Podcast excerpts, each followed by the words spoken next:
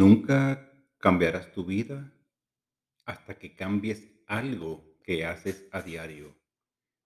El secreto de tu éxito se encuentra en tu rutina diaria.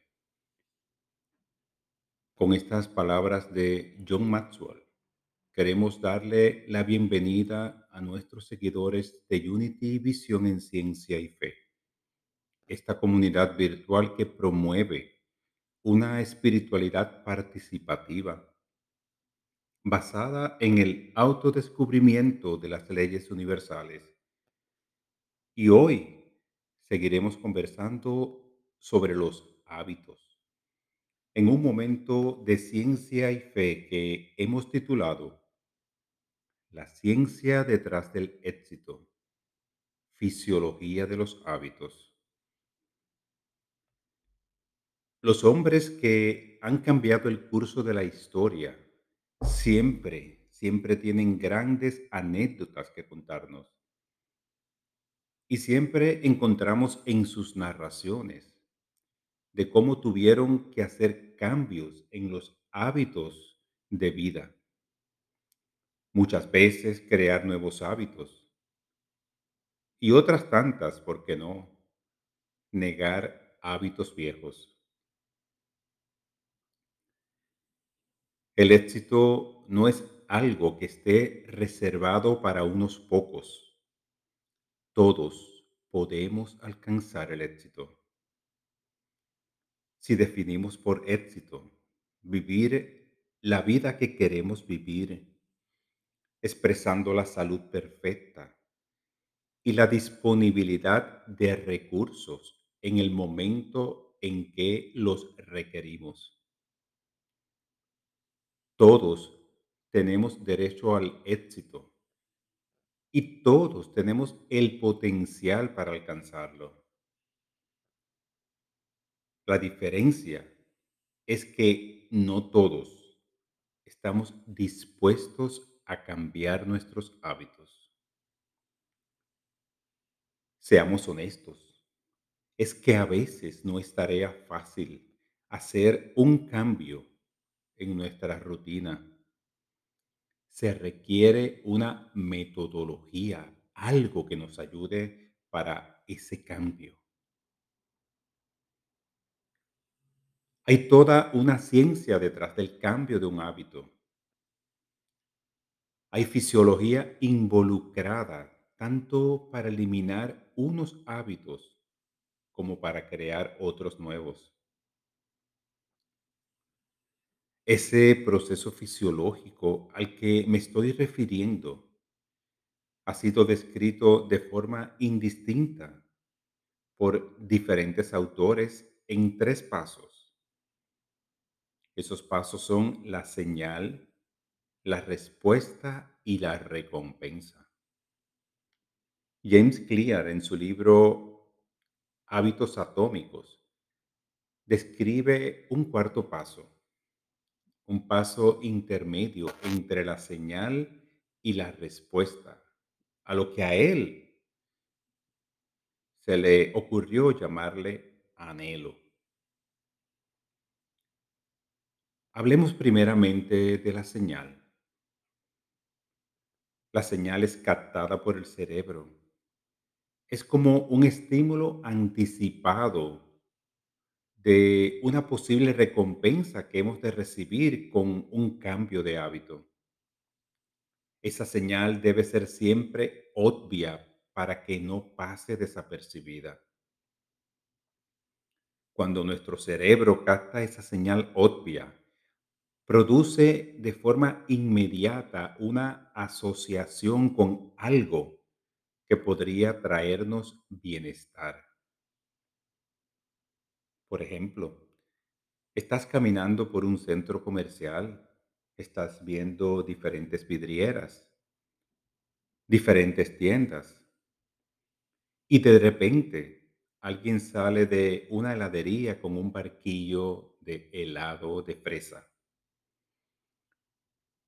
Tu mente capta esa señal y rápidamente la asocia con la satisfacción del deseo o del sentido del gusto. Estamos de acuerdo que ese helado fue una señal obvia y evidente. El segundo paso en la formación del hábito es el anhelo. Los seres humanos somos seres volitivos. Nos movemos por nuestros deseos. Si la señal que recibimos no genera y mueve un deseo en nuestro interior, en ese mismo instante el hábito fallece. A quien no le gusten los helados, seguramente ignoró la señal del barquillo de helado. Un anhelo profundo nos mueve a un tercer paso, la respuesta, la acción, el inicio de lo que podría ser un nuevo hábito. En el ejemplo que estamos poniendo, la acción sería entrar a comprarnos un barquillo de helado de fresa. Debemos decir también que la respuesta, además de depender de la motivación y del anhelo, está relacionada con la habilidad personal de cada uno de nosotros para determinados hábitos. Digamos también que la respuesta no debe ser demasiado dificultosa. De lo contrario, se nos agota el anhelo y abandonamos el hábito. Si entramos a esa heladería a comprarnos el barquillo de helado y la espera es demasiado larga, muy probablemente nos vamos para la casa y no compramos el helado. El cuarto paso y último en la instauración del hábito es la recompensa. Y esta debe satisfacer el anhelo que generó la señal. Si cuando probamos el helado vemos que el, ah, ese sabor no era el que yo esperaba, no era el sabor que estábamos esperando, pues no hubo recompensa y muy probablemente no iniciaremos el hábito de ir al mismo lugar, al mismo centro comercial a comprar ese barquillo de helado. James Clear nos pone, nos propone seguir cuatro reglas y responder a cuatro preguntas para crear un nuevo hábito.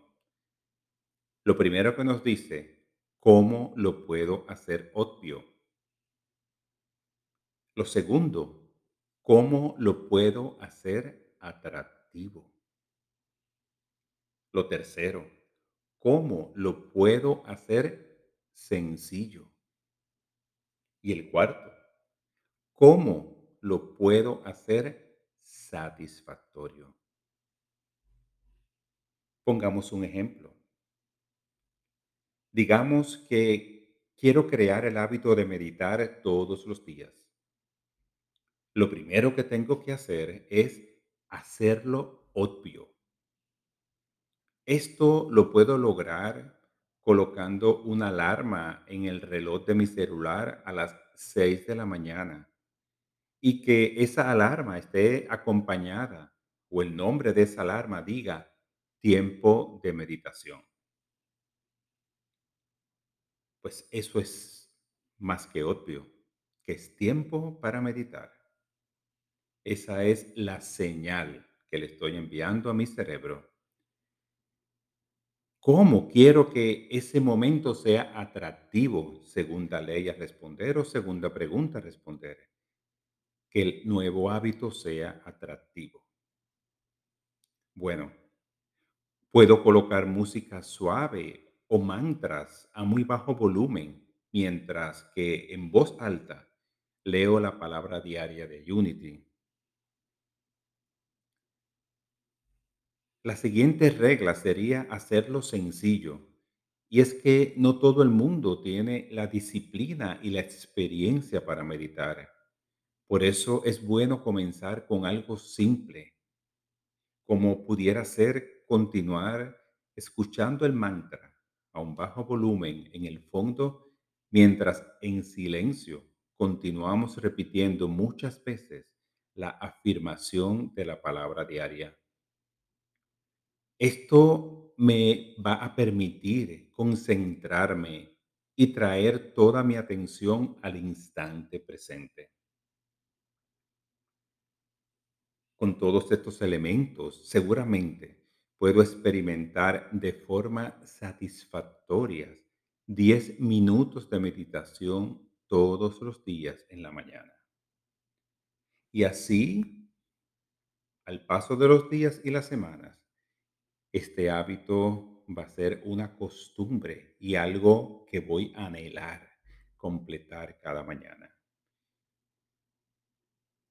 Te quiero dejar con el deseo, con el anhelo, que busques qué hábito está faltando en tu vida, qué hábito no está en tu sistema de vida y que te está impidiendo alcanzar el éxito en alguna de las áreas de tu vida.